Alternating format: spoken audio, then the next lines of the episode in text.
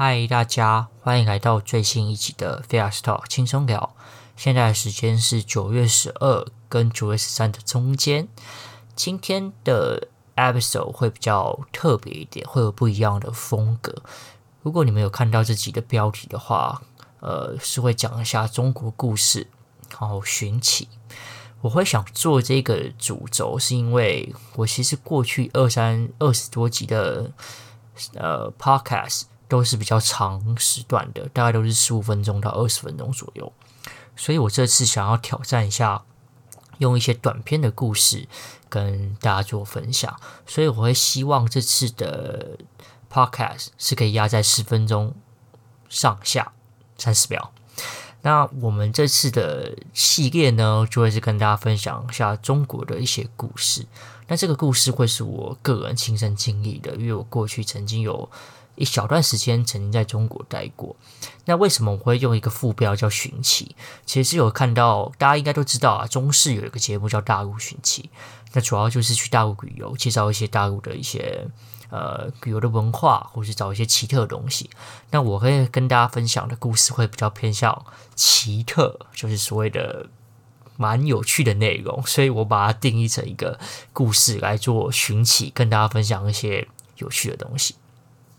那今天要讲的主题就是在大陆生病，在中国生病真的很困难。OK，我只是想看一个医生，为什么会那么困难？那其实我当年去中国的时候是大概六七年前，然后我不知道现在的医疗水准跟之前比有没有差很大，但过了那么多年，应该是会有所进步啦。所以就针对我当时候的一些回忆跟一些经验跟大家做分享。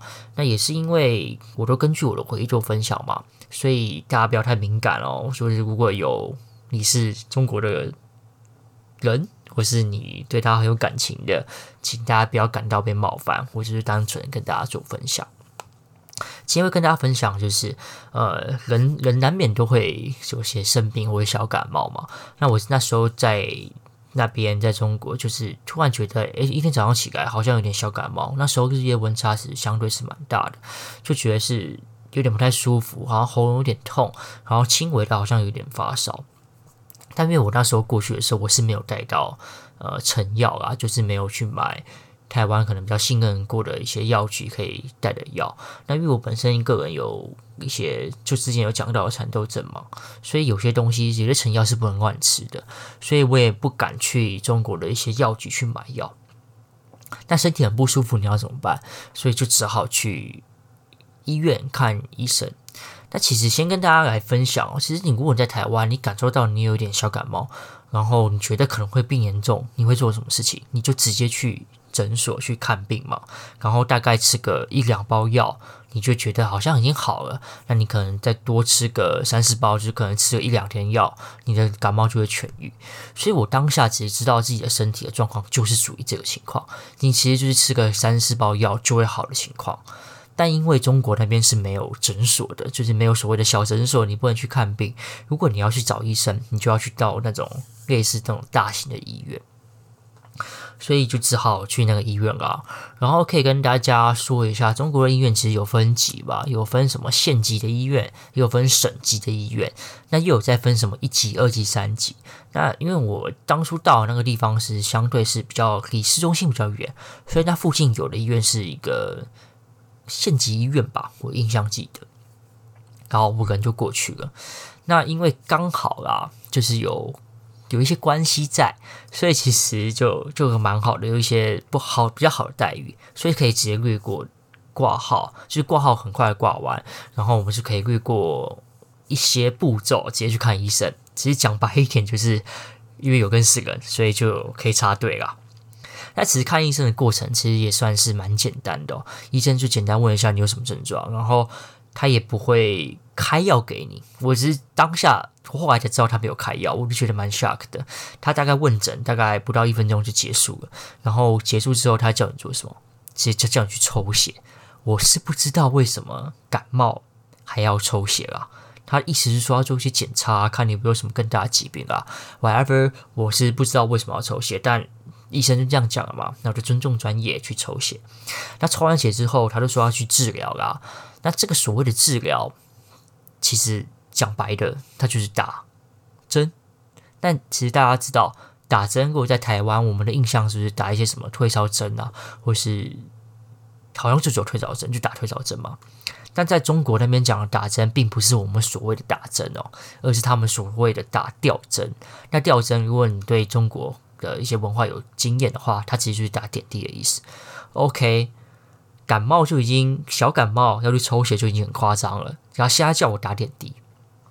我当下其实是非常不愿意啊，因为我过去在台湾生活那么久，我其实很少打点滴，因为可能我们既定印象就是你打点滴就是你可能住院，你开完刀，然后你要恢复，你才会打点滴嘛。那在中国当年的治疗方式，它就是让你打点滴，OK，他可能觉得打一打就会好吧。然后他们打点滴的方式也是蛮特别的哦，就是他会给你，我记得是六罐的点滴，就是那种。很像我们现在疫苗那种罐子的点滴，六罐，然后包好好，他去给你，然后你要拿着，然后他会先第一天会让你先打嘛，那一天我记得是打一瓶还是两瓶，好像是一瓶吧。那你一天打完之后，你的疗程可能是六天哦，等于就是你要把你那六罐剩下的那五罐带回家，隔天呢再拿去医院跟护士说我要打吊针，我要打点滴。OK，你的点滴是自己控管的哦，我觉得这这非常的酷炫啊！你付完钱就是可以把点滴拿回家的意思。然后当时候，呃，其实那个县级医院其实相就是讲白一点啦，其实就是比较医疗资源比较落后的一个医院，所以其实你看外观其实还蛮明显的可以看出来，就是相对的比较简陋一点。然后因为中国的人很多，所以其实你会感受到明显的感受到。中国医疗的量能不足的这件事情，当年就有这种感觉了。那从去年 COVID 爆发嘛，其实很多新闻就有在报说，其实他们的医疗量的还是不足。所以我相信啊，因为中国的人民还是那么多，那医院可能有增加，但没有增加的很多。所以其实这这七年来，他们的医疗可能还是不足。那从什么地方可以发现他医疗量的不足呢？我那时候就要去打点滴，然后就你可以看到，我从一楼走到三楼，你在楼梯间，甚至是医疗就是医疗大楼的走廊的板凳上，都可以看到有人在那边打点滴。他就是坐在板凳上打点滴，甚至更夸张的，有些人就直接地板上铺一个可能衣服，他就躺在地板上打点滴。所以其实你要打点滴，你没办法在所谓的床上打点滴。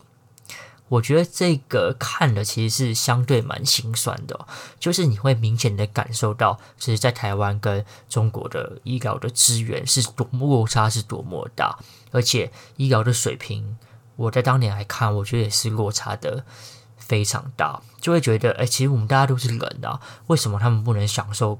可能我觉得。应该要有待遇，大家不能好好躺在床上，好好的打点滴嘛？想说他应该要有人治疗，而且他那时候的卫生环境相对也是蛮差的。那我刚好蛮幸运的，我是可以躺在床上打点滴的。那那个是一个四人房吧，然后会有防病房就会有厕所嘛。那我打点滴，其实我就是躺在那边打，然后其实也没什么事可以做，其实超级无聊。我就一直在想说。我真的是人生那个十几年没打过点滴了，为什么我因为一个小感冒，我要在里面打点滴？OK，但你思考人生的同时，你还会想去厕所。我就走去厕所的时候，就打开厕所的门的瞬间，我就看到一只老鼠哦，老鼠哦，那种不是那种小小的天竺鼠哦，是英文的 rat，大的那种老鼠，大概二三十公分长的那种老鼠，就从门后面钻到马桶。里面，然后就跑掉了，你就很明显的感受到，what？我这边不是医院吗？不是应该要卫生环境很好吗？那为什么会有这种情况发生？我相信啊，嗯，可能隔了那么多年，现在环境应该提升非常多了，就只是当下看到那个冲击，我觉得非常之大。